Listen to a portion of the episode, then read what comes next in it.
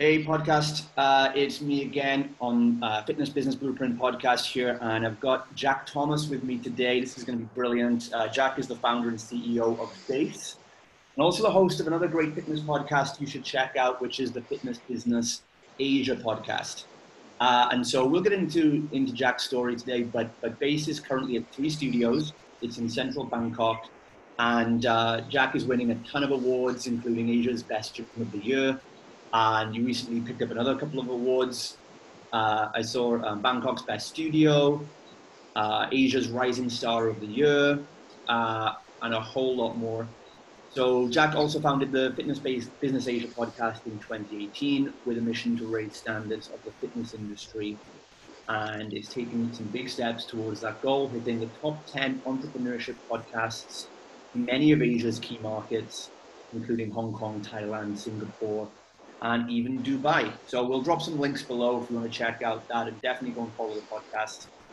I saw some of Jack's content. We connected recently and um, I just knew he was a guy, legit guy we need to get on the podcast and, uh, and share some stuff with you. And I'll be looking to learn some stuff myself as always too. So, hey Jack, thanks for coming on the show. Thank you for the warm introduction, Justin. Yeah, absolute pleasure to be here, and it's always nice to connect with another podcast host. So thank you very much for having me. No problem. So we, we connected because we were both featured recently on, uh, I think it was a top 20 fitness business podcasts on the planet article yep. uh, or, or awards thing. I didn't I didn't even have any clue about this. I'm not sure if you did. I just saw the, the notification on LinkedIn one day that I'd been nominated in this thing. Uh, I wasn't really didn't have much awareness about it, but I saw you and some other guys on there too, and I, I immediately started following your content and thought, you know, we're on the same wavelength here with this stuff, uh, and so I wanted to invite you on. But, yeah, well, I think we got tagged by a mutual friend, right? So um, I'd actually seen your podcast, but I didn't think I'd heard any episodes. So once I saw that you were tagged, I had to look through the list, of course, it was an honor to be included with so many other great podcasts and then started listening to a few of yours and and then we connected. So yeah you know, a lot of those podcasts in that list are ones that i first listened to two years ago and really, really learned a lot from, like the Fitness Business podcast, for example, and a few of the other ones. So to be included in that list two years later was was pretty cool. And the reason that we started a few years ago is because there was nothing localized to Asia. So there was tons of great fitness business content out there, but it was mostly US based, UK based, Australia. So I kind of, I guess I built the podcast that I wanted to hear because no one else was doing it. Yeah, good, good. Yeah. So, and people are going to be wondering, we're talking about Asia, you know, your business is in Asia, but clearly you're from the UK. So yep. I'd be interested to know your story of how, you know, how did you go from the UK over to Asia? When? Why? How? Tell, tell me about that. Yeah, I do try and fly through it as quick as I can because it could go on for a couple of hours otherwise. But yeah, born and bred in Bristol, 21 years old, working for a bank, hated the corporate lifestyle, was was really keen to get out of it. Came on holiday to Thailand, loved it, so decided to go backpacking into Thailand, Southeast Asia, and then Australia. So that didn't quite happen. I'm still in Thailand 15, 16 years later. I was traveling for a short while. I was teaching English for a short while, and then I set up a clothing export business with a friend of mine, and that just kind of gave me a taste of buying, selling, entrepreneurship, doing business online. Did that for about seven years, and it started to tank a little bit around 2008, 2009, mostly due to the financial crisis. And something that you probably would have experienced living in Cyprus, the pound lost a huge amount of value. So that pretty much killed the business. And to be honest, I was pretty bored with it anyway, was really looking for something different to do and just saw an opportunity in the fitness industry in Thailand.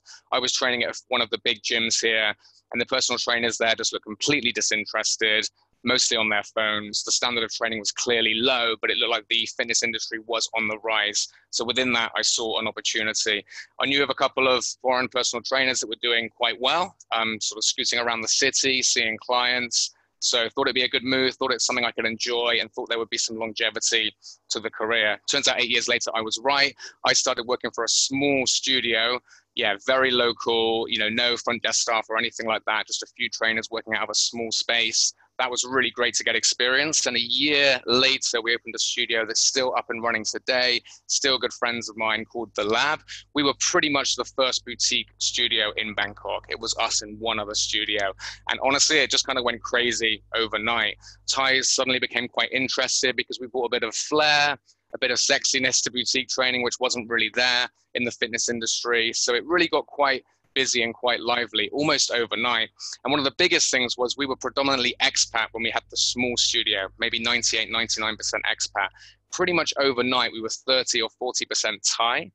We were starting to get newspapers come in to interview us, TV shows, all that kind of stuff. And that really started to help to build the profile. What made Sorry? that change? Was, was that some cultural things you added in? Was it staff members? That what made that, that expat to local transition happen so quickly? Good question. I think one thing was the time was right. So I think, you know, in the US and the UK, boutique fitness was starting to get more popular. And, you know, Thais do tend to look west for new trends, new things to do, stuff like that. So I think the timing was particularly good. But honestly, I think it was because we suddenly had a cool location. It looked great. It was quite, you know, quote unquote, Instagrammable, really good view, lots of spots to take photos around the studio. And it just kind of looked a lot cooler to be than our first studio, which was basically a converted office with pretty much no windows. And, you know, we had basically free PR that we didn't even really pitch for because people were hearing about us, seeing it, and then coming in and doing, you know, TV shows, um, interviews, magazine features because it just looks cool and it looks different. So at the time, because there was no real boutique studio, just doing functional circuit training was a massive differentiator. Mm-hmm. Now, you know, in the end, I, I left that company four years ago to set up Base, and we needed something a little bit sexier, a little bit more different to really make ourselves stand out because the industry had grown so much in five years. But to go back to your question, I think it was just a good case of timing. And also, we just kind of made it feel like a cool place to be. We made it feel like the kind of place that Thais wanted to come to and train at. And since then, that was eight years ago, we've seen an absolute explosion in boutique fitness. And for sure now, Bangkok will be considered one of the top um, cities for fitness in Asia. So you helped grow. You worked at this the first studio. You helped grow that, and then you set up base. So the the uh, how how much did you did you did you just get your experience in the first place and then go to base, or did you really help take that business to to a new level uh, and then you went on your own?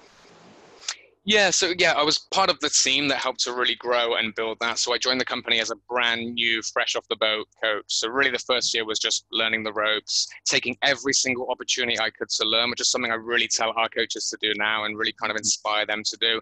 Park boot camp is 6 a.m. I would do it company corporate event, I would do that. PT at 8 p.m. I would just grab every single opportunity I could to learn. Also, I needed the money, so that was another motivation. But really, you know, what was so useful later down the line was I just learned so much from doing all these different kinds of sessions. Once I'd been in that company for about 18. Is that business still Sorry? going today? Is that is that business yes. well? Yeah. And yeah, the lab's still going. management there, yeah. Yeah, still friendly with the, the manager, yeah, or the, the owner of the business, my old boss. Yeah, still get together from time to time. It's good to have other friends in the industry. So yeah, I took every opportunity I could to learn. 18 months into that journey with the lab, um, I guess because I was so enthusiastic and jumping up at all the opportunities, I became fitness manager. So it was essentially hiring coaches, training them, managing them, getting the best out of them. And then my boss left to live in Australia, or my ex-boss. Um, and when he did that, I was the natural replacement for managing director. So that was basically running the company. You know, he was still very involved. We were running it together, basically, but he was doing that remotely. I was based on the ground and then just made a decision just over four years ago that I wanted to build my own thing. That was something that really excited me and turned me on. So I left that company, which again is you know still doing well, still going strong. Left that company to start working full time on my next project, which was Base. Awesome, awesome. Yeah, so it's very similar. It's very similar to my story in a lot of ways. Where only I did, I worked in a gym in the UK.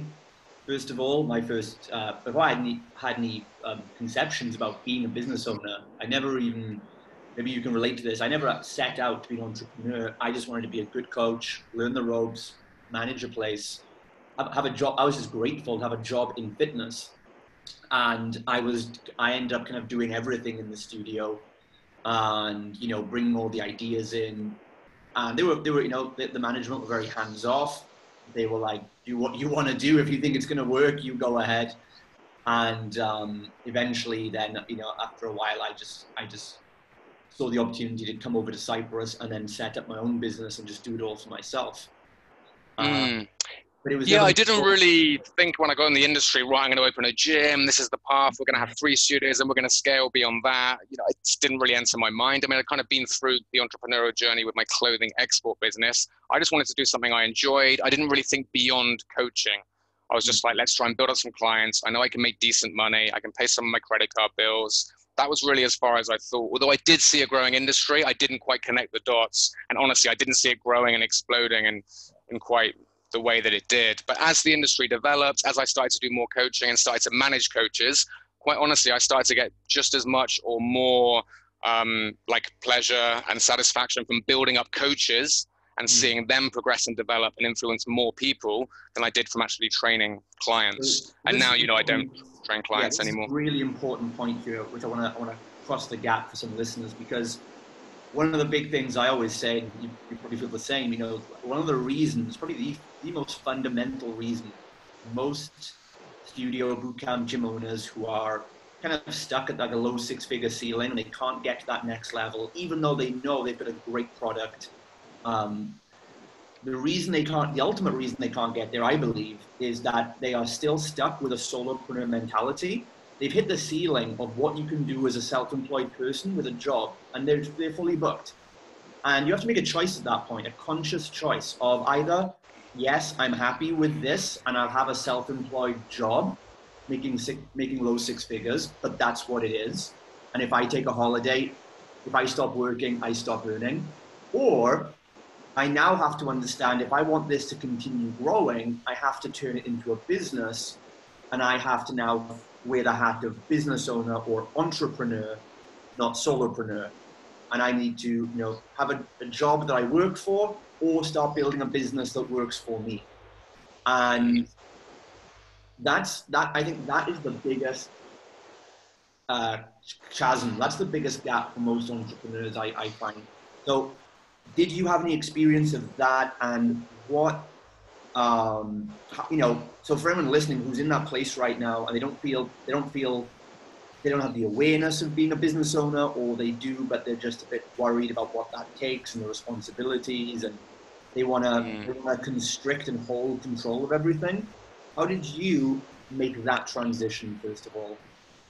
Yeah, so I was kind of eased into the role. So I think just to go from coach to suddenly having a studio with quite high overheads in a prime location in Bangkok with five trainers would have just been too big a jump to take, I think, for me. But I was kind of phased into it. So I went from coach into fitness manager, then into managing director, which was basically taking the role of running the company. You know, so I wasn't really training much anymore. I was recruiting coaches. I was building them up. I was looking at processes and procedures through the business. For the business, for the first people you worked for, yeah. Correct. Yeah, that was for you know my, my, my previous studio. So then by the time I left, I felt like I knew what it took to yeah. open and build a fitness business and studio.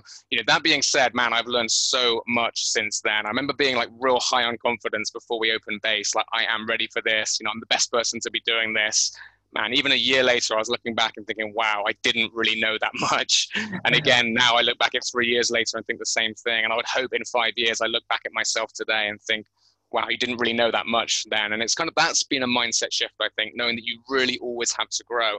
Being a coach with, say, 15 high paying clients, 20 high paying clients and earning good money, there's um, a lot of development that will be needed to get to that next stage of um, managing coaches. It's actually a completely different skill set. And then setting up a business and then marketing and then PR and HR and all the other things that come with it. So with each step, you kind of need that mindset shift and I think you made a very good point there that it kind of is for some people and isn't for other people. And that's a good thing to recognize. Maybe you will be happiest, like some of our coaches at base, being a coach and really focusing on that and becoming fantastic at that and really narrowing down on the niche, just the kind of clients that you want to work with and making good money. And that is fine. Maybe being a business owner just isn't right for you. But if that's something you genuinely aspire to, you do need that mindset shift to not just see it as like a necessary evil. Oh, now I've got to do finance stuff now I've got to do recruitment, now I've got to manage people, now I've got to manage other humans, rather than see that as like a necessary evil. You need to really embrace that and really basically commit to getting so much better at that. And honestly, you need, I think, to enjoy that. You need to develop some love for that. Managing people is hard. You know, finding good managers is really tough. Developing into a good manager, especially from a coach, is hard. You've got to find some passion and love for that. And, you know, when you start seeing people really being built up, because of what you've done for them, I think then you start to kind of get the bug a little bit. And management is tough. You know, there's always ups and downs, but if you can kind of get that bug and you can throw yourself into it, that is when you really start building a business. You know, as yeah. part of that, if they buy into your vision, where you're going with this, the company's mission, if they start to get behind that, that's when special things start to happen. And again, maybe no more special than just being a coach if that is what you want to do. You know what I mean? I think that's a decision that people really need to focus on and make. And I've unfortunately seen people make the wrong decision and think, okay, maybe now I should have a business. It hasn't worked out well for them. They've lost a lot of money, sometimes friends, investors, stuff like that. And that's never good to see. Yeah. Oh, there's, there's so much good stuff there to unpack about what you just went into. And um, I was saying yesterday, yeah, you know, to someone about that we often, some of us often see that when you get to that, that crunch point of having to make that conscious choice, do I want to keep a job or, or go into a business? We, we perceive that working with employees or team members is going to be the most scary thing, but actually it becomes the most fulfilling and rewarding part of all of this. Your team are your new clients, as we say. Um, and, and, and and yeah, like you've got to. That's why I say that that conscious choice is you. I, I, think you're totally right. You have to want it first of all. You can't just say, "Oh shucks, well, okay, yeah, I guess I better do this business thing then." Like, I'll have to do the finances. You've got to love the process. You know, I put I, I I use a metaphor of like being becoming an Olympic athlete or a sports pro, or if you work with like physique competitors, it's like me, I don't want to be a physique competitor, so I, I hate the thought of having to track my calories because it's just not a goal for me. Um, but I'm, I'm self-aware on that, and so I don't beat myself up over it. I just say, no, I'm not going to micro track every little calorie and piece of salmon because I'm not getting on stage in 12 weeks, so I couldn't really give a shit. Um, yeah. And same with company finances. Um, you know, you've got to love the process of doing it. If you want to be in the 1%, you have to take on the responsibilities of being a business owner. And and the other thing you said there is if, and something, um, Gary Vaynerchuk has said recently, which was really good about, you know, we're now seeing that a lot of people in the last 10 years who think that there's, there's people who are natural entrepreneurs, probably much like yourself, um, who, no matter what you do, you end up in some kind of business selling and trading something. Um, but then there's also people that only have entrepreneurial tendencies. And the last 10 years, we've been very confused. Those lines have been blurred, particularly in fitness, because the opportunity has been so easy. Because I think the last 10 years has been the easiest time ever to go and start a new fitness business. We've had, you know, cheap website tools. We've had cheap Facebook ads, new boutique things with less competition. And, and you mentioned timing, and I, I put, I put, you know, 80% of my success also down to timing uh, the other 20% was me being able to recognize it was good timing. Mm. But some credit, but it was timing. It's like if you got to Dubai 30 years ago and got a piece of land for $10, great. You know, now you can't jump on and do the same thing.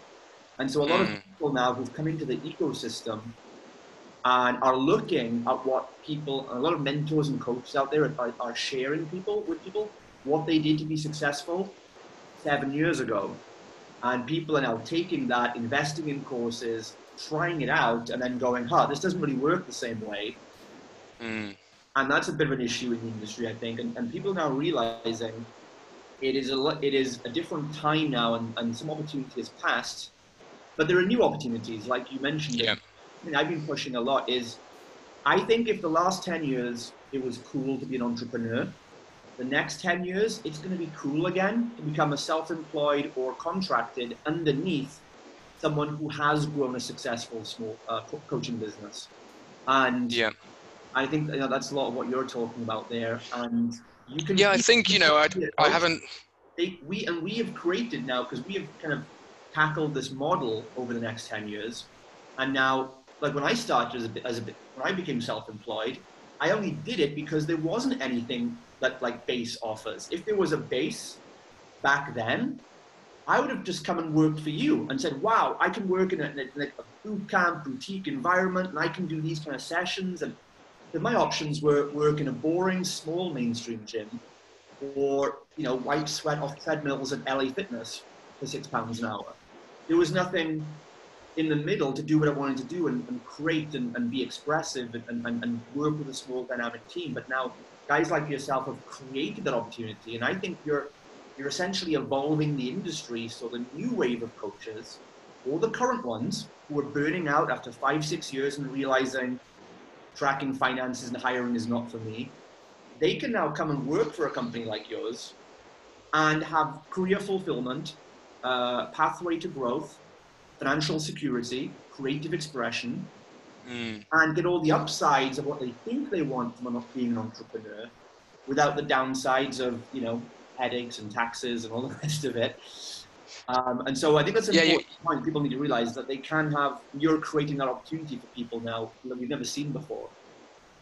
Yeah, it's interesting you should say because it's something we do reflect on a lot at base. What you've said there is absolutely true, but it really needs to be created and built by the workplace, right? Like what you said, you know, great environment to train in, you're learning from other coaches, you get a stable salary. Unfortunately, in our particular space in boutique fitness, that isn't always the case. You know, I think you need to, as a business owner, work really hard to make sure that environment is great so that you attract the right people, you retain the right people. You know, I'm one of the proudest things that I have with Base is that we haven't lost any coaches to either being a freelancer or joining another gym, which I see as honestly one of our biggest achievements. We now have 28 coaches. So the only mm-hmm. coaches that have left have either been let go or they have gone back to their home countries. So to do that, you need to do a lot for your coaches. You need to give them a fantastic environment. You need to make sure that there's a good stream of clients coming in so they can actually make some money. You need to make sure the earning potential is high. You need to have good, strong company culture so they feel proud to be part of the team. Um, needs to have growth and development opportunities so that they can constantly be progressing. And that is one of our values at base. So I do agree with what you said, but unfortunately, as an industry, I don't think we are particularly good at that, especially in the boutique space. No, there's a lot more on culture definitely to bring in, and like I said, culture and employee retention. And I think when when VitPro starts seeing, like we we keep saying to them, your team are your new clients which means A, you need a funnel or a pipeline to continually attract, yeah. Retain, uh, retain and, and grow um, those assets. Um, yeah. Just as important as, you know, a Facebook ad funnel, it's like, well, where's your pipeline of, co- of new talent coming from? And, and also, like I said, the, Absolutely. the company culture is, um, so yeah, I think, I think one of the things we can, we can definitely agree on as well is going from like a low six figure income to the next level it's, it's your team and your team culture that get you there, right? It's not a marketing funnel. Yeah. It's not investment. It's, it's none of those things really compared to the culture and your team can get you there, right? Yeah, I'm with you on that one. I think a lot of gyms focus on uh, attracting and retaining clients, but don't think so much about attracting and retaining coaches, members of staff. And I quite like the way you think about it, right? You need your your funnel, your retention strategy for your coaches yeah. as well. It's absolutely true. So again, just like clients, if you're doing a great job, your coaches through word of mouth will talk to other coaches and they will bring them on, right? If you have good, strong marketing, you'll bring in clients, but also coaches will really want to be a part of that. If you have a very strong concept, strong culture and a strong mission, clients will be drawn for sure. Members of staff will be drawn as well. So yeah, definitely with you on that where do you see your i mean you probably don't need much of a pipeline of talent since you have like 100% retention rate which is which is obviously prevention is better than cure um, but where where do you do you still seek out other pipeline do you have you know funnels or pipelines of talent uh, or potential talent you know, new trainers um, coming to you? So where, where would you seek and attract these trainers from if you did need someone yeah, it's been, um, I guess, a small disclaimer. One day we will lose someone, and that is fine. you know, I used to work for a gym, and I'm sure one of our guys will, you know, at some stage go and do their own thing, and that really is is great and would be a big success for me. You know, it will happen one day, but very proud of that. You know, three and a half years in, we can say that at the moment, and it's something that we will try and continue to uphold, of course. I have seen the industry develop so much here and change so much. Eight years ago, it was very hard to recruit anyone. Thais didn't really see a career in the fitness industry as being particularly appealing. It was kind of seen as a similar level to maybe drivers or maids, something like that. You're just other service staff. Now that has completely changed now. So fitness is cool. People want to be coaches. It's seen as a desirable job. You know, earning potential is high and people are quite aware of that. And I think just generally worldwide, there's a shift towards I quite want to do a job now which I believe in has a positive impact on people and I actually enjoy as opposed to I'm just paying the bills. So we've definitely felt that in Thailand. You know, seven, six years ago, it was more like sports science graduates that we would employ, and then foreigners, of course, would apply quite a lot. But just as our client base has shifted over to Thai, so have our recruits for sure. And we're limited to how many foreigners that we can recruit here. We have six foreigners at base. But luckily, over the years, more and more people, more and more locals, Thais, have been applying for work, and we we absolutely love taking on brand new coaches and building them up. One question for you guys. I'm not sure how it is over there. Do in, in Asia, do people need a college or university degree to to be involved in fitness, like in some European areas they do? Yeah, Asia's a little bit behind in that respect for sure. There's not much regulation in many industries. I mean, worldwide, fitness is quite a young industry, of course, and there's not really a huge amount of regulation even in the top markets. But here, especially, absolutely not. No. But you know, okay, so we've um, with Base, we wanted to build a world class gym, a gym that if you put it in New York, in London, in Sydney, it would still stand out as being one of the very best. So our standards, our benchmark is basically the world's best gyms. So if you open a gym in London or New York, you need to have fully qualified coaches that are very passionate about what they're doing. So even though it isn't a legal requirement here in Thailand or in most places in Asia that I know of, it is a requirement of base. And you know we hold ourselves to that standards and i think it's it's doing that which has enabled us to win asia's gym of the year 2018 and then the recent bangkok's best studio award from ClassPass because we have those high standards. You know to be quite frank if we looked locally for our benchmark it's not set particularly highly. Now there are some good studios here but overall we really are sort of catching up the west. So we thought okay let's try and benchmark ourselves against those absolute top industry leading players and that way we can lead asia Perfect. Okay, so we might come back around to culture and hiring because I know we could talk for days on that. Um, yes. And it's absolutely, it's, it's yeah. When you catch that bug like you clearly have for it, it becomes like five years ago we were talking about social media advertising and getting clients, and that now it's that bug for attracting and developing people. And and yeah, someone might yep. leave, you know, but I always say is in any relationship, as long as you leave them better than you found them, you've Absolutely. done the best. So Absolutely. Sorry, before you go on, Jason, uh, Justin, I just want to touch on one other point that I wanted to make but missed there. So we talked about the entrepreneurial scale, right? Um, you know, are you better as a coach or are you born to run a business? Now, I think we see a few interesting things on both sides of that spectrum. One is if you're better off as a coach if that's what you love to do and you don't want to employ or manage anyone, you don't want to look at finances or anything like that. One interesting thing that happens a lot in our industry, and I think it's good to talk about it, is clients that were whispering in your ear, hey, we should go and open a gym. Why are you working for someone else? Why are you building up someone else's dream? Why are you paying for his kids' school fees? And then they start to get influenced by that, even though they know in their heart of hearts it's not right for them. Or maybe they get persuaded that it is right for them. And I've seen a coach who was in the very best position for him or her, earning good money, seeing good clients in a great facility, they've been persuaded by one of their clients usually to go off and set up a studio or a gym and the whole thing has just gone down the drain. And that's been pretty sad to see. They've gone from having a very stable strong position to pretty much losing everything they have and you know probably even doubting their position in the industry after such a bad experience. And i think that's just you know sometimes it's well-meaning clients. You know they may have their own businesses. A lot of our clients you know have got money so they've often have their own businesses. But just think a little bit carefully about you know what you recommend for your coach or your trainer to do. I mean, that being said, there are, of course, success stories. You know, myself, I have people saying to me, hey, why don't you do your own thing? But I just think you've got to be careful of that persuasive client who's telling you to leave your job and suddenly set up a studio everywhere. You know, try and detach yourself from that and really consider, is this right for me? Can I make a success of this? And also, is this going to turn me on? Is this going to excite me?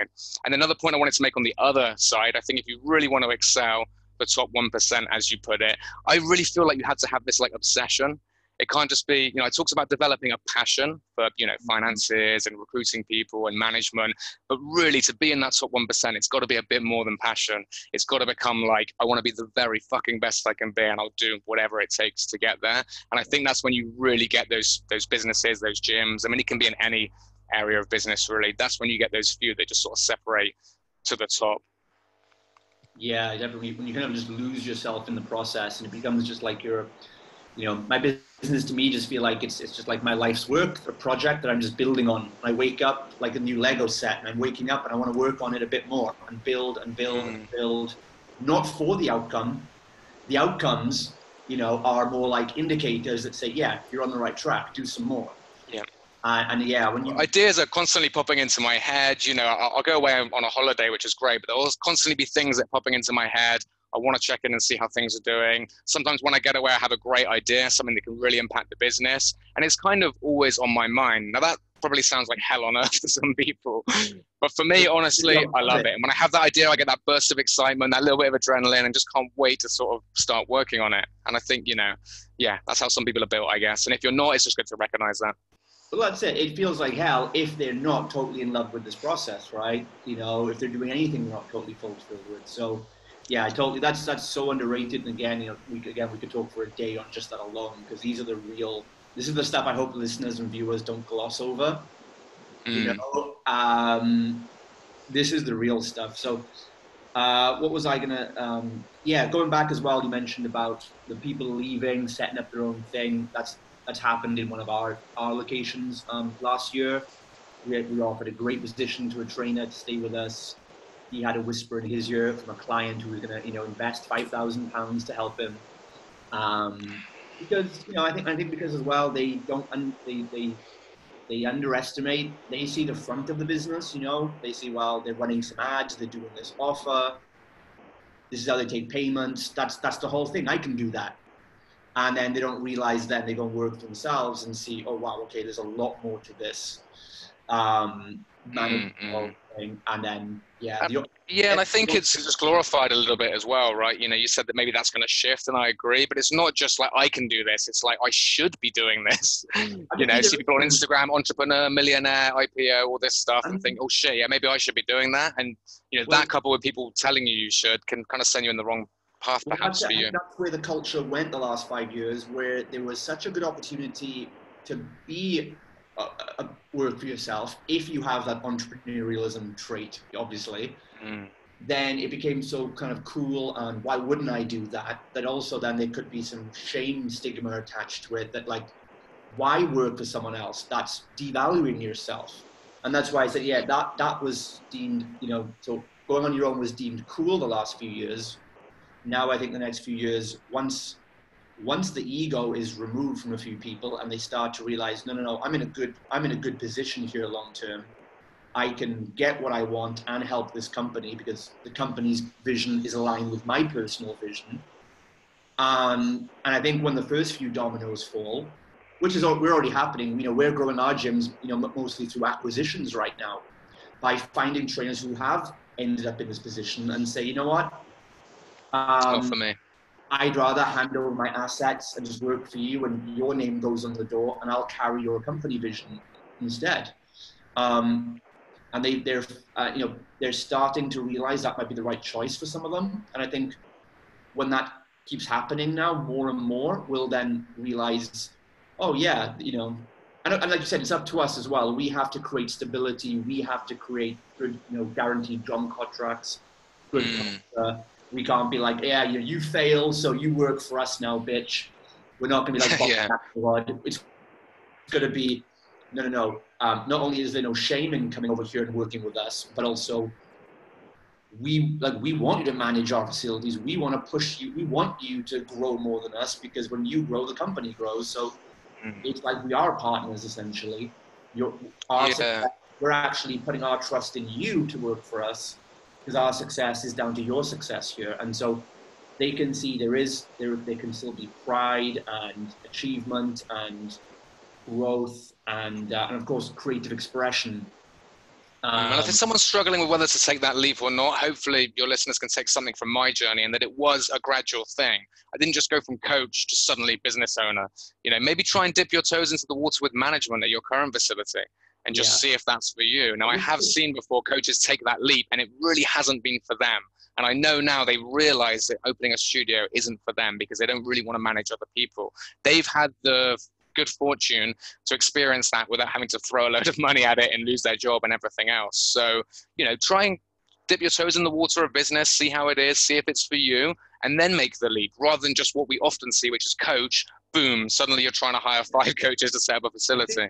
I think I think work experience is so undervalued today, and I've had this conversation so many times with brand new coaches in fitness and other industries. You know, I had one guy I, I, I sat with a couple of days ago, a friend of mine who uh, works in a, in a, in a corporate business right now, and he wants to. His dream is to quit and be uh, consult restaurants on hospitality right? And so he's like, what's the best way for me to start my online consulting business? And I said, maybe go and work for a restaurant and, and give them all your hospitality tips and turn that restaurant around for two years.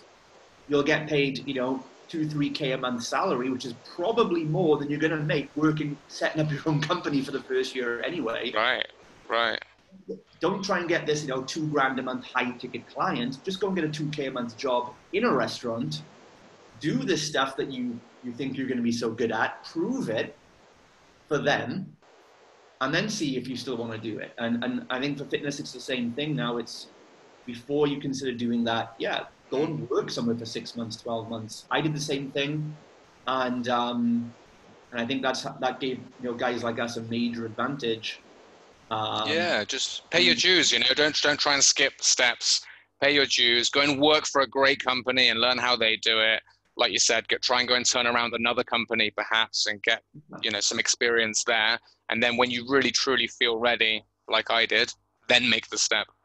Perfect. So um, good. So going on then, what I want to touch on next, then we might come back to culture and stuff, but one thing I want to talk about then is how uh, have you really differentiated yourself in terms of operations, delivery, marketing, whatever it might be? What have you done then to, to make base really stand out. You mentioned earlier, if you wanted you know, to be a world-class place in London, New York, you've got to stand out, differentiate. Uh, what are some things you've done that have worked particularly well for, for the base brand?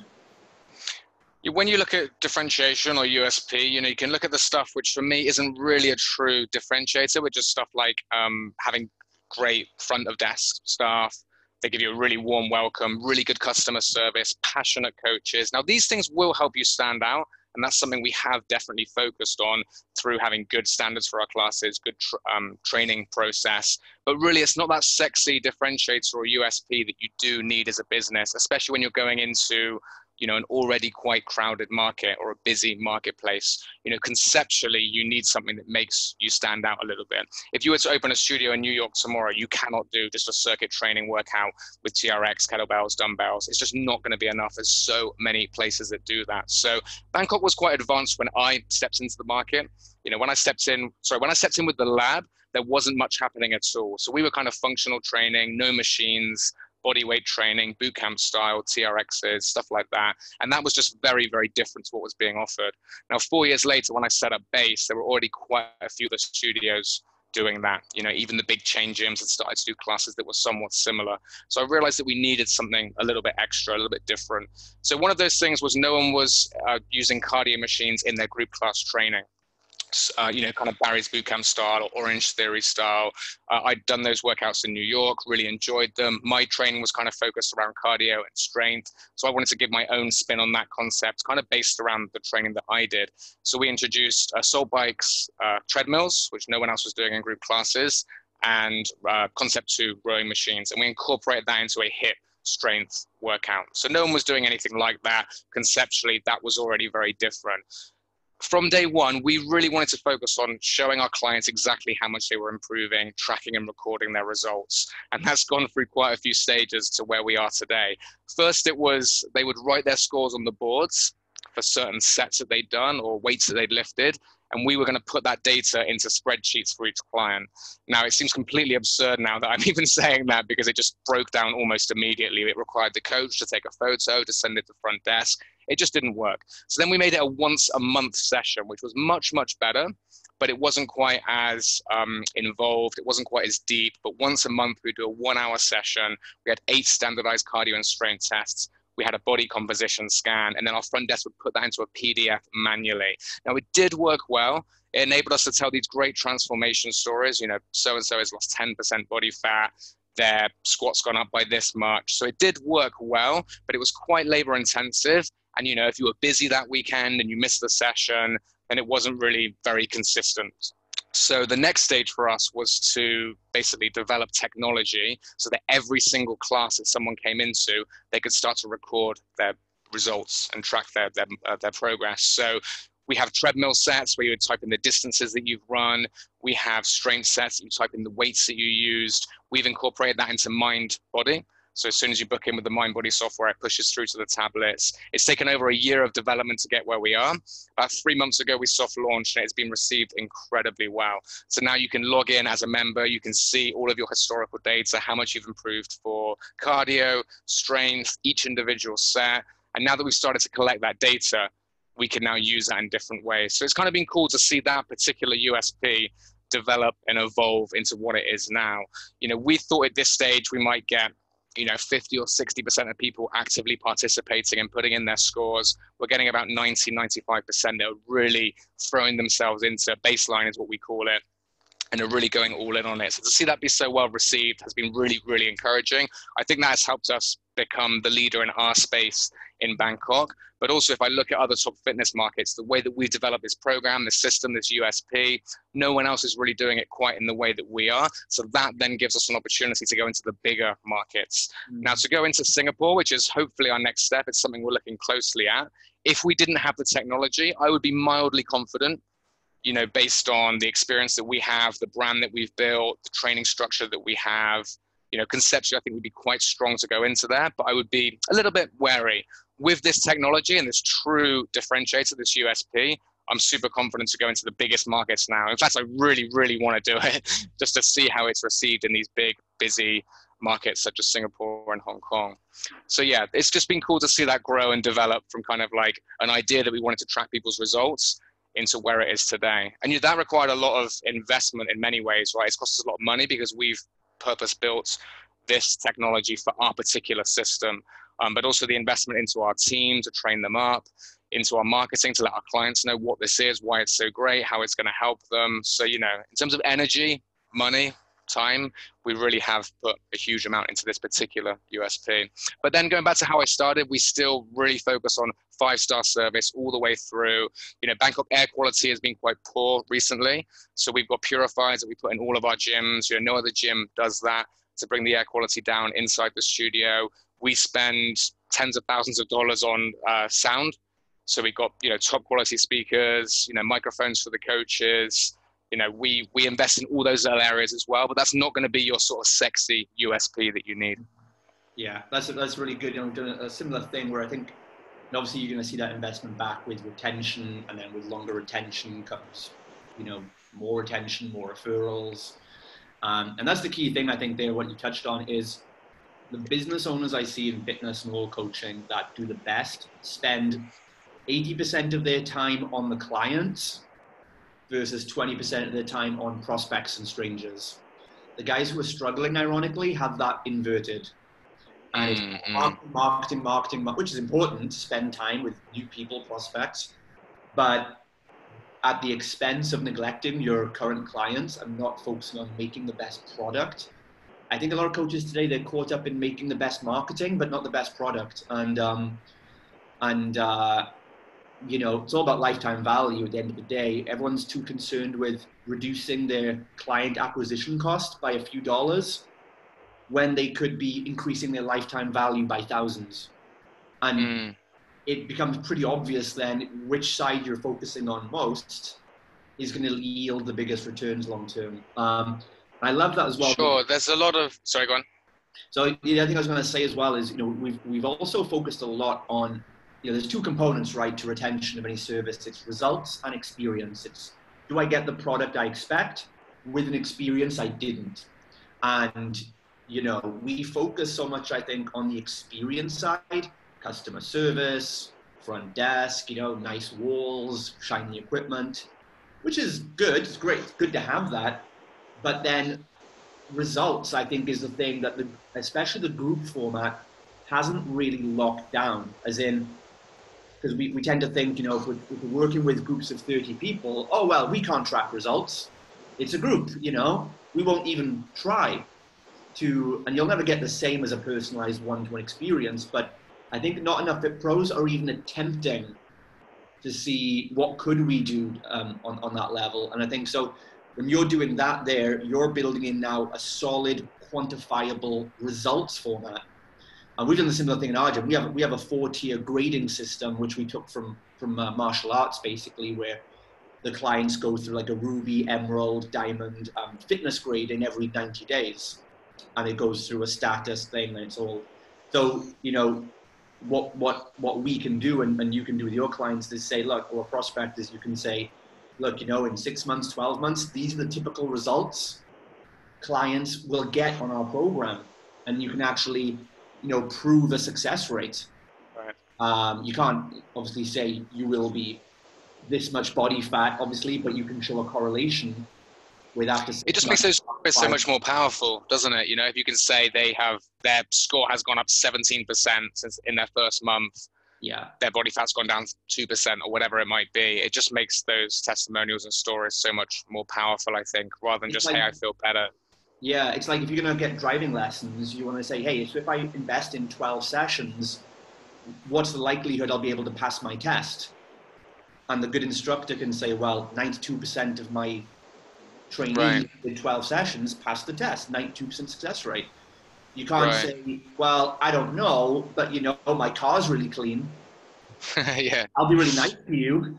It's like, yeah, I oh, cool, you know, but it, we need more. So yeah, I think. What so yeah, if you can couple the data in with the stories, right? So if you can couple that with Johnny came in to do his driving test, he was shit scared, didn't know what to do, you know, couldn't even put the key in because he was shaking so much. But then six weeks with me, now he's great. Now he's got his license and he's driving Formula One or something like that. if you can couple that with the stats, the data, like 92%, that's when I think you've got that kind of magic formula between the raw data that people really trust and then that story that they can really kind of connect to as well.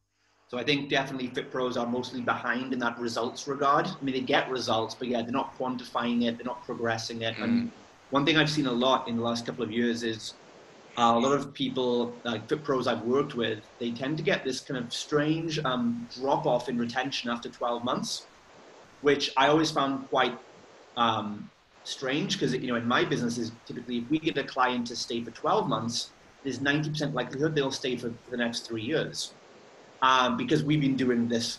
I'm, I come from martial arts, so I've always done this kind of progression system. And then I started seeing that the fit pros that weren't doing it, they were they were having drop offs after after six to twelve months, and they they surveyed their clients, they did everything. Why did you leave? And and the clients would say, no, um, I'm happy. It's a great service. I love what you guys do. I've had a great time. And what I've, you know, I can't prove, but what I can speculate for these fit pros is that I think a lot of the time you can do all the experience really well and make them feel amazing. But what your clients always need, especially after six to 12 months, is a renewed sense of purpose and goals. And if, and again, I love what you do on the tracking the performance side because when a client comes in, the first six months, they'll get lots of um, aesthetic improvements they might lose 20, 20, 20 pounds or 10 kilos, but they're not going to lose that same in the next six months. And if you don't condition the client to, to shift their focus towards performance metrics, mm-hmm. they don't really have a carrot on a stick anymore. So they'll do six months, 12 months, go, on. know what? I'm not losing 10 pounds a month like I was at the start. This has been great, but now I'm going to look for the next shiny object. And mm. Fit pros are saying, but I'm doing the experience. I'm, you know, I'm doing social yeah. and it's like you need that, but well, like if you're not giving the clients a renewed sense of growth and accomplishment, they lose purpose and they will leave.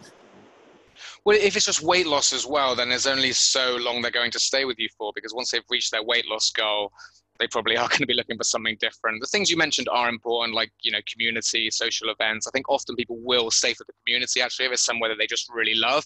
But yeah, I, I particularly agree with that part. You know, going from basically weight loss, fat loss, and shifting that to performance. And really, that's a success story that I love to see anyway you know someone's not feeling confident they're not feeling good because they're overweight they lose some weight they're feeling great. And then it's not really about the number on the scales anymore. They want to lift more they want to run faster they want to move better they want to perform better at sports they want to enter spartan races and marathons and stuff like that. And that's a really cool shift that, that we like to see. So we do talk about body fat percentage and weight you know we, we do do body composition scans for that. I think in our industry you cannot get away from that. But we do try and encourage that shift towards more performance based metrics which is kind of mostly what baseline is about, really. Yeah, and it shows your system is geared around that because FitPros will say that, like, yeah, we, we focus on that. yeah. We'll show you a system that actually implements it. Or is it just right? I mean, what you often get with fit pros as well is they'll do the measurements once and then it just doesn't happen again, right? you know, the first day everything's out, the tape measure and doing bleep tests and push-up tests and everything. But you know, there needs to be some kind of system within your facility so that you can show them that they are improving. I think absolutely that's pivotal. So let's let's start wrapping up then with um, what would be, let's say, one of the biggest challenges you've experienced um, through operating your facilities that you, you you think other fit pros listening might be going through and how did you uh, resolve that big challenge? Yeah, there's two I would highlight. One is we did not have good quality sales staff when we first opened up. That was nobody's fault but my own. I recruited someone who actually said that they weren't so comfortable with sales, but they were had a very strong service background. He'd worked for the Ritz Carlton you know, was absolutely fantastic at service. So I was like, look, mate, don't worry. We're going to train you up. If you're great at service, you can be great at sales because that's what we believe, right? Good sales is good service. It's not about ramming a package down someone's throat that they don't need or want. It's about finding the right match for them and getting excited about that. So I kind of overlooked his reservations. He was our manager to start off with, and I realized that he really was just allergic to sales, and it was a barrier that just couldn't be overcome in his mind.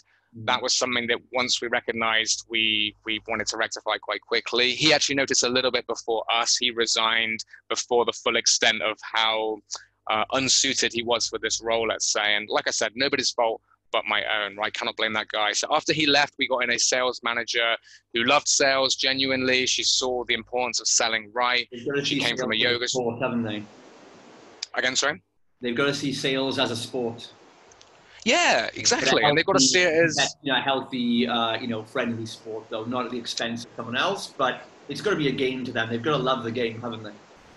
Yeah, she was definitely sort of motivated by hitting numbers and definitely the financial side of it as well. But you know, she really wanted to help with people. She talked a lot about connecting with them and talking to them and find out what they need rather than just sort of showing them the packages. So she said all the right things. We liked her a lot. Honestly, she was huge for the business in the six months following. So the first six months for us were tough. And there was a few reasons for that. Our marketing was not very good as well. We've learned a huge amount. We do all of that in house. We have from day one. That uh, paid dividends later on. But at the beginning, that was tough because we didn't really know what we were doing, and we didn't find anyone in Bangkok that we were confident, you know, trusting our marketing and our brand with. So that meant that the beginning, for those two reasons, marketing and sales being poor, we had a poor start for the first six months, and then things really started to pick up which was down to the sales manager we had and also starting to learn more about marketing. At the time, Facebook ads and stuff was working really well. Still works okay, but not quite as well as it did three, four years ago. And then things have been pretty good since then. Obviously, there have been ups and downs along the way. So make sure you have staff that really want to sell, you know, are comfortable doing that or can be trained up to do that. Um, that are excited about selling and kind of understand that all we're trying to do in our industry is help this person in front of you get fitter, stronger, healthier. You know, someone comes in and they're pre-diabetic and you don't sell to them and they walk out the door, you've done them a massive disservice. You know, that can't be stated enough and to get people that really understand that and are passionate about that, I think is is quite important. You know, or they just love sales and they love getting commission and stuff like that. But that also works, and that's fine. You know, if you get a combination of the two in our industry, then I think that's that's great. So that'd be my first thing. Don't underestimate sales. The product will not sell itself. We honestly had a good product, I think, from day one, but it did not sell itself. It wasn't quite enough. You know, we had to be doing these things and getting these things right. So the second thing is I we didn't really do a great job at the beginning from building out standard operating procedures as we went along. So what that meant is one studio was fine because I was around and I could sort things out and the manager was around. Two studios was difficult, but we just about sort of caught up to two studios and things were working okay. The jump to three studios was great in some ways. You know, the third studio is doing very well. It's our busiest studio now, so it was definitely the right move. But man, we've been playing catch up big time since then in terms of operating procedures. So now our mindset is right, let's build the procedures and systems so that if we had 10 locations, we'd still be fine. 50 locations, we'd still be fine. So that's been the big focus. But honestly, the last 12 months for me and the team would have been a lot easier if I'd started doing that from day one. Even if I only wanted one studio, build one studio as if you're going to have five even if you only have one, because then you'll be able to just run that business so much smoother. And then if you want to go and live in Cyprus or Thailand, you might actually be able to do that because you built your business in the right way. If you build that business and you have to be the one just there running it, and everything's just in your head, it's not going to work out. And we did have a situation about 18 months ago when a lot of things were in people's heads rather than actually really down there, you know, on, on in guides, manuals, and the like. So yeah, those two things. If, if I could go back, I would certainly do different. Sales and marketing from day one, get that right.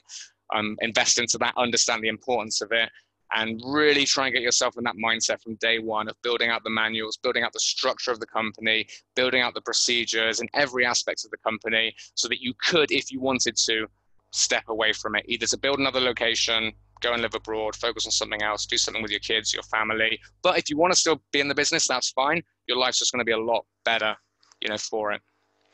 Perfect. And I think I think people overlook as well these things uh, I all know this is all true, 100% from personal experience, but I think we look at these things as well as in um, these are good things to do to minimize threats. Like you said, if you can't be there, you know, then it is a threat that the thing will fall apart, or if the salesperson is in place, it's a threat of uh, you know losing money on, on lead generation. And we look at that side, but I don't think enough people also consider that this stuff needs to be in place to maximize opportunity. So, you know, like if a potential investor comes along or is one of your mm. clients which, and says, you know what, I want to put money in and help you scale 20 locations, you've got your systems in place, right? And you're, you're like, uh, no. And, and, you know, that's just one tiny example, but I think um, maximizing opportunities, it's being prepared so that if, if a good thing happens, the business is ready for it. And I think a lot of people can miss out on some growth opportunities there. Um, yeah, so another good example would be just it's you, you, don't necessarily want to scale to 20, or an investor doesn't necessarily see the potential, but you want to sell the business. Now yeah. I've seen this a lot, but the business has no value. You know, you might be making hundred thousand dollars, and you think, okay, well, you know, three times multiple, my business is worth three hundred thousand dollars, but it's not because if you're not there, the business is worth nothing. So really, all you've done is bought yourself a job rather than really built a business up. And I think again, there's a big disconnect there from like what my business is, what it might be worth, what it might be worth to someone else. You know, a lot of businesses really are that. It's just basically a job for the owner. And if they step away, the whole place falls apart. And then pretty much your business is worth the equipment that you have, maybe the lease and the website, and not really any more than that. And that's probably like the kind of guys that you swoop into, as you were mentioning earlier, because that's what oh, we have. That's, that's good for us because that's not the guys we can, the, the, the properties we acquire. But uh, yeah, yeah, but but you know, and and, and yeah, and you know, those guys uh, often will see that as a lifeline too, and say, you know, yeah, right, absolutely, yeah. Say, you I mean, know some, what, yeah, some is worth, you know, but we can pay you it in terms of a salary, you know, give you a, a 20, 25k guaranteed salary, which is paid mm. over a year rather than you know the value of a business. And well, I think often when it's got to that stage, they're kind of done anyway, and they are just looking for a way out, right? So you know, it's um yeah, you know, you're coming in and you're offering them something which, you know, some of them choose to take, and I'm sure it's a great option for them. Either sell the whole thing and step away and do something different, or you give them the opportunity to continue working as well. So I think this is really good. You know, we, we wrap up here because, and this is a good perspective to just remind everyone as well that because we're, we're kind of talking in two streams here. We're talking about, you know, definitely if you are that entrepreneur, you definitely want to make a go of this, you feel it's right for you, then, you know, you get these systems in place, you get your sales, you do all the things that Jack talked about. But at the same time, if you are somebody that maybe you think you have entrepreneurial tendencies, but you are starting to get the awareness that maybe all that is not for you, and you're listening to this thinking, man, if I was in Asia, I would love to come and work for Jack or work with Jack and help him grow the base company. That's also fine, and and and we're saying not saying that you're off the hook. Don't do this stuff. You should be doing it anyway. Um, but I think we're going to see double the opportunity now if you're self-aware to it the next few years. There's take this information and grow your business, or um, there's there's looking at other avenues and collaborating, working alongside guys like myself and Jack, um, and and if that's the case, you know, it's not that everything you've done is in vain. It's not that it hasn't worked out. It's just a stepping stone to the next place as well. So that's the one thing I want everyone to take away really from this is is you know are you that entrepreneur? Does it excite you to do these things and get them in order? Can you get the bug to do this stuff and find the fulfillment and the growth in it? Um, or you know are you looking to explore other options over the next few years where you can do the one thing you want to do what you love and and and now you do have more opportunity um, you know with business owners like us to to, um, to do what you love and get paid well and grow, have a great culture, which is what we're dedicated to giving you guys as well, and giving our giving our teams. So it's very interesting. Conversations are splitting in this direction now, whereas even myself two years ago, I'd be telling listeners like, "No, you can pull through. You can do it. You can build a business. You can build a business." And now it's just like I, I, I meet some prospects, you know, some fit pros who want mentoring help, and in my mind, I'm thinking, man, I'd love to employ you, but going out there on your own, you know, may or may not be the best thing these days. Um, it's an, it's an interesting. Yeah, I, I second that for sure. I think people should just consider, as you've said, whether it really is right for them. You know, really reflect deeply. Is this something that I want, or is it people yapping in my ear, or pressures from someone else? And then if you do want to do it, do it step by step. Dip your toes in the water, like we said. Try and get some managerial experience. Listen to your podcast. Listen to my podcast really reflect on what this means to be a business owner. Are you ready for that? Are you ready for the level of obsession that I talked about? If you really want to grow something big, if the answer is yes to all of that, then go and fucking do it. If it's not or you're not sure, just take a little baby step forwards, scope it out, and then move on from there. And if you want to be a real rock star, if you work in a gym right now, listen to our podcast anyway and do what we say for that company, and you'll be going up the right. rank pretty quickly, right? yeah, absolutely, absolutely. You know, we it does not just. I know that our podcast, it's not just gym owners that listen to it; it's managers or coaches that are aspiring to get into management or gym ownership. So yeah, you know, like I did, rise in a company and then make the decision whether you're ready or not, right? And that'll give you enough of a taste of whether it's suitable for you, whether it's right for you. Awesome. Well, this has been fun. We've got so many synergies here, and um, maybe we'll have to get you back on again in the future, and we can discuss some other specific things in more depth, or do a little series or something. Because I know we could just talk for days. Uh, so yeah, it- right. These podcasts are sometimes hard to cut short when they're going well, but no, it's been really great to meet you, Justin, and really great to share some ideas and thoughts. Like you said, there's definitely a lot that we agree on. So um, yeah, for sure, we can do um, a reciprocal podcast on the Fitness Business Asia podcast, and always happy to come back on and chat about this stuff all day long. It's uh, it's not work for me; it's fun for sure. Perfect. Would love to do that. So for all the listeners and viewers who want to reach out to you or find out more about what you do about base or about your um, any other services you have, where would be the best place to uh, to go? And we'll we'll drop any links um, in the text anyway. But if you want to let people know where's the best place to go next to connect with you.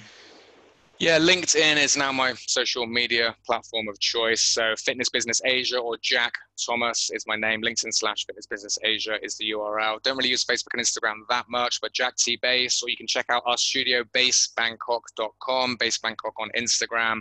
And of course, Fitness Business Asia is very easy to find. Just search for that anywhere Apple, Spotify, Google, or fitnessbusinessasia.com. Very happy to connect with people in the industry for any reason, really. I'm very available and very open. So, yeah, LinkedIn's probably the best spot to do that. Add me, leave a little note on where you heard from me, you know, whether it's podcast or elsewhere, and always happy to connect. Great. Thanks so much for your time today and uh, dropping so much value. We look forward to having you on again in the future. I'll, I'll reach out to you. And um, thanks for listening, everyone. I'll drop those links somewhere around here, wherever you're, listening this on, on podcast or YouTube. Go and connect with Jack. Go and find out about what he's doing. He's one of the, the one of the few legit guys in this industry who's actually been there, done it and is still doing it and um, comes highly, highly recommended um, from my point of view. And again, guys, if you're enjoying this this podcast, if you're getting any value from this whatsoever, screenshot it, post up on your socials, tag one of us or both of us in a post. And I always give out goodies and freebies and special prizes to those who, who share the podcast around. So thanks for jumping in, and we'll see you guys on the next show.